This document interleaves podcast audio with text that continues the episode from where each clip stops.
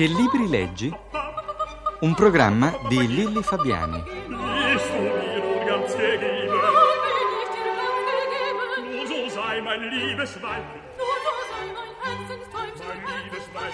Andrea Masella, il nostro ospite di oggi, è docente di diritto costituzionale alla Luiss di Roma e a Padova ed editorialista del quotidiano La Repubblica. È nato a Palermo, ha studiato a Bari e a Napoli e si è laureato in diritto civile. Ha fatto anche il pretore a Pordenone, è stato il tuo primo incarico, vero? Sì. A Berlino, durante un viaggio, ha conosciuto una giovane catalana che poi è diventata sua moglie e che ha un po' anche influenzato i suoi interessi culturali.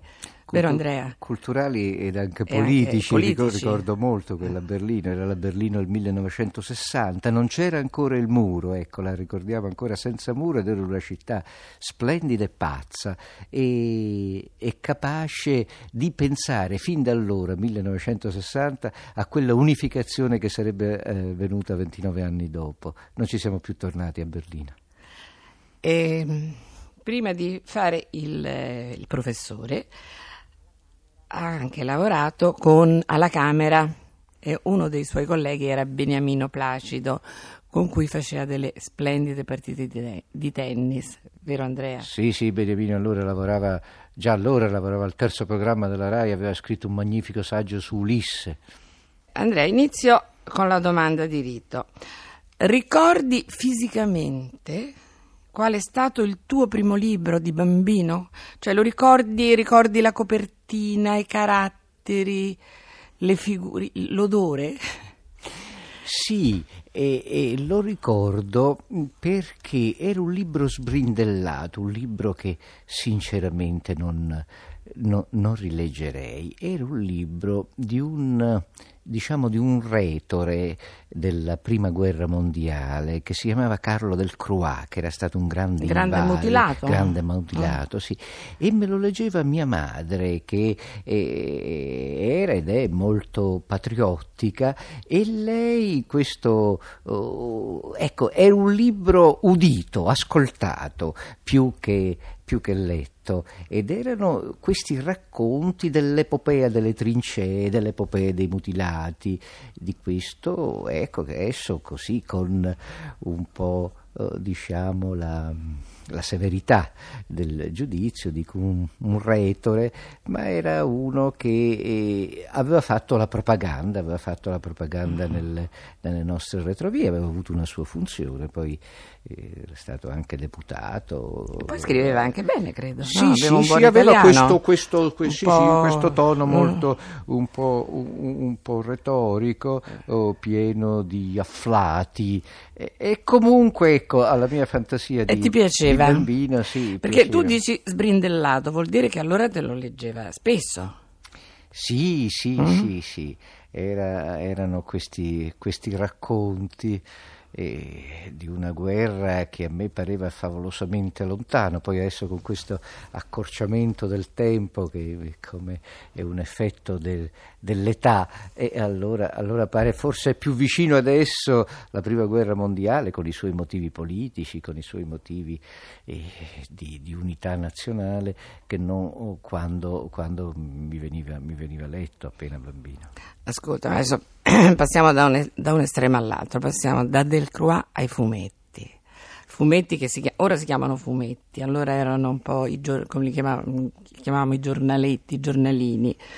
Ecco, intanto prima di tutto ti piacevano, li leggevi, e poi qual era il personaggio che ti piaceva di più? Sì, naturalmente erano i personaggi creati da Jacovitti nel Vittorioso, era il Chip poliziotto, per esempio, o Pippo Palle Pertica, erano incredibili avventure in cui il geniaccio di un Jacovitti giovane, irriverente, l'isca di pesce, i salami che seminava nelle sue vignette, veniva tutto intero.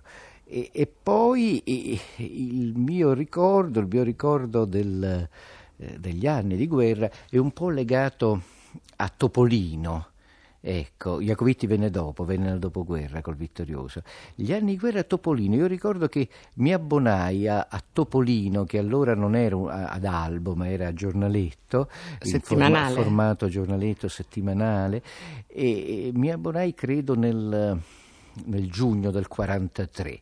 Nel settembre del 43 l'Italia fu divisa in due. E tu dove eri allora? A Bari? Io ero a Bari, che era una città chiave che è stata molto importante anche nella mia formazione, perché era la capitale del Regno del Sud, l'unico lembo che tutto sommato fra i tedeschi da un lato, gli alleati dall'altra, aveva un simulacro di sovranità italiana, appunto il Regno del Sud, con il re che prima c'era Radio Bari, vero? C'era Radio Bari che ebbe una funzione molto, molto importante allora, perché era la radio antagonista a Radio Milano, che era la voce del nord. Ricordo perfettamente,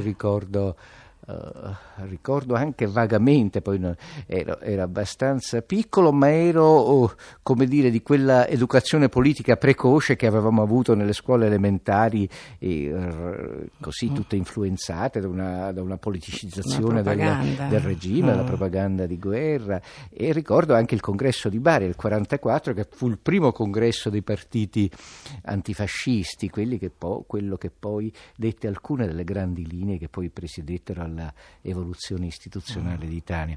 E allora. E ti piaceva Topolino? E allora sì, poi quando l'Italia fu tagliata in due, allora questo abbonamento si interruppe, perché Topolino usciva a Milano. Ecco, se io posso dare l'idea di un'Italia ricostruita, è quando la Mondadori riprese l'abbonamento a Topolino. Mi arrivò una lettera dicendo: lei si era abbonato, ecco, riprendiamo l'abbonamento dal momento in cui si è interrotto. Ecco, allora capii che l'Italia era di nuovo unita dopo i drammi che anche da bambino avevo vissuto, le lacerazioni, il senso di vedere città come Milano, Torino ormai separate dalla linea gotica, dalla guerra.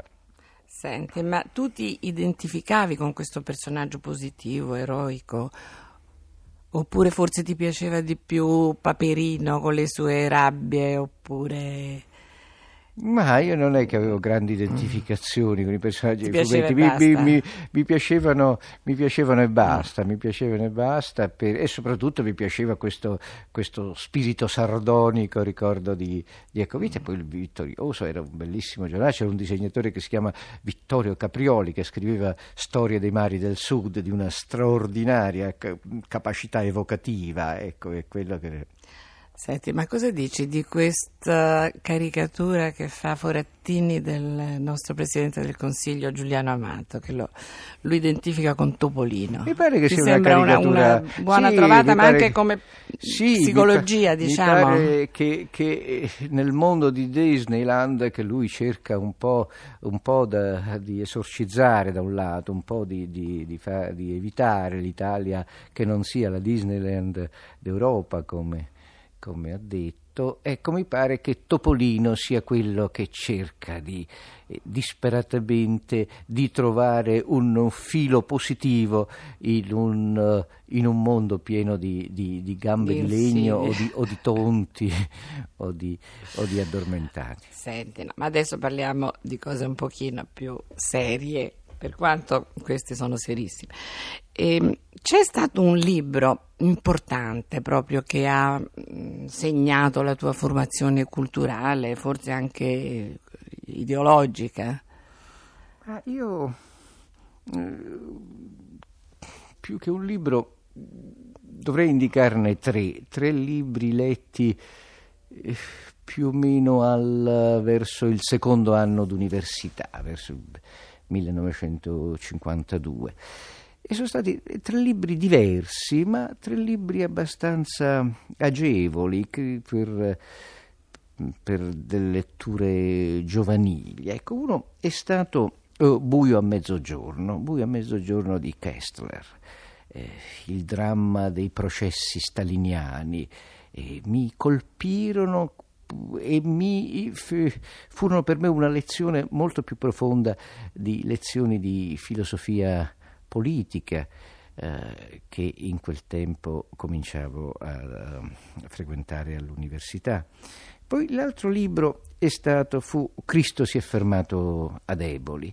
Io vivevo nel sud, anzi poi ho vissuto per alcuni anni in una città vicina ad Eboli, Salerno, e questo contrasto fra le due Italie, l'Italia torinese, un'Italia solare nel racconto di Levi. Carlo Levi, così come era invece una buia civiltà contadina quella in cui era stato confinato. Ecco, questo contrasto fra le due diverse luminosità, la luminosità della ragione che rendeva molto più solare Torino che non il paese dove era confinato Gagliano. Ecco, questo libro fu per me una lezione che non dimenticata. E poi un altro libro che si chiamava Il ministro della buona vita, che fu scritto da un giornalista che aveva vissuto tutte le vicende italiane. Prima era stato antifascista, poi fascista, poi di nuovo antifascista. In quel periodo era un po' epurato, come si suol dire. Allora questo gli dette modo di scrivere dei libri. Sto parlando di Giovanni Ansaldo.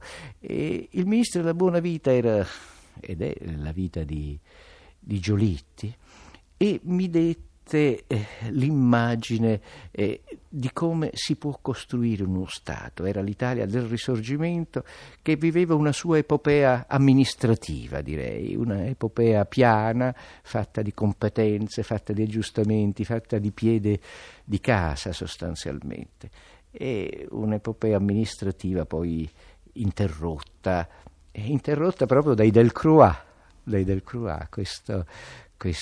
le radiose giornate di maggio, questa Italia, come certo in una sua pagina scrive Giovanni Ansaldo, proprio in quel libro, l'Italia del trullallà, l'Italia della biondina, ciao biondina, capricciosa garibaldina, trullallà. Ecco, l'Italia del trullallà che spinge il paese nella Grande Guerra, la fornace della Grande Guerra, in nome di ideali unificanti, di ideali nazionalisti anche nobili, certo. e che tuttavia poi sono all'origine della crisi moderna dello Stato italiano. Andrea, tu insegni alla Luiss qui a Roma e a Padova. Volevo sapere, tra i tuoi allievi tu noti una differenza per quel che riguarda i loro interessi culturali? Ma tu dici tra Roma? Sì. C'è una differenza, noi non siamo proprio al sud, ma insomma tra questa distanza. Ma io devo dire che qui una grande differenza io non la noto. Io poco fa ti dicevo degli ideali, delle spinte emotive che buttano l'Italia nella Grande Guerra, e una di questi ideali, queste spinte emotive, forse il più forte, fu quello di cercare nel crogiolo della Grande Guerra, come si diceva, una vera unità nazionale. Ecco, io credo che la vera unità nazionale in questo dopoguerra l'hanno fatto da un lato un mezzo culturale, un mezzo di diffusione e comunicazione, cioè l'ha fatta la televisione. Dall'altra parte l'ha fatto la Costituzione, cioè i valori della Costituzione, che più che insegnati o ripetuti sono stati introiettati, per così dire, dagli italiani, cioè i valori di libertà, i valori di pluralismo politico, i valori di rispetto per le opinioni differenziate. Ecco, allora è questa che si è formata una società italiana ricca di conoscenze, ricca anche di conoscenze politiche, e questa società italiana è abbastanza omogenea dal nord al sud. Questo mi consola molto. È una bella conclusione per la nostra trasmissione. Assieme ad Andrea Masella saluto i nostri ascoltatori e do loro appuntamento domenica prossima. Arrivederci.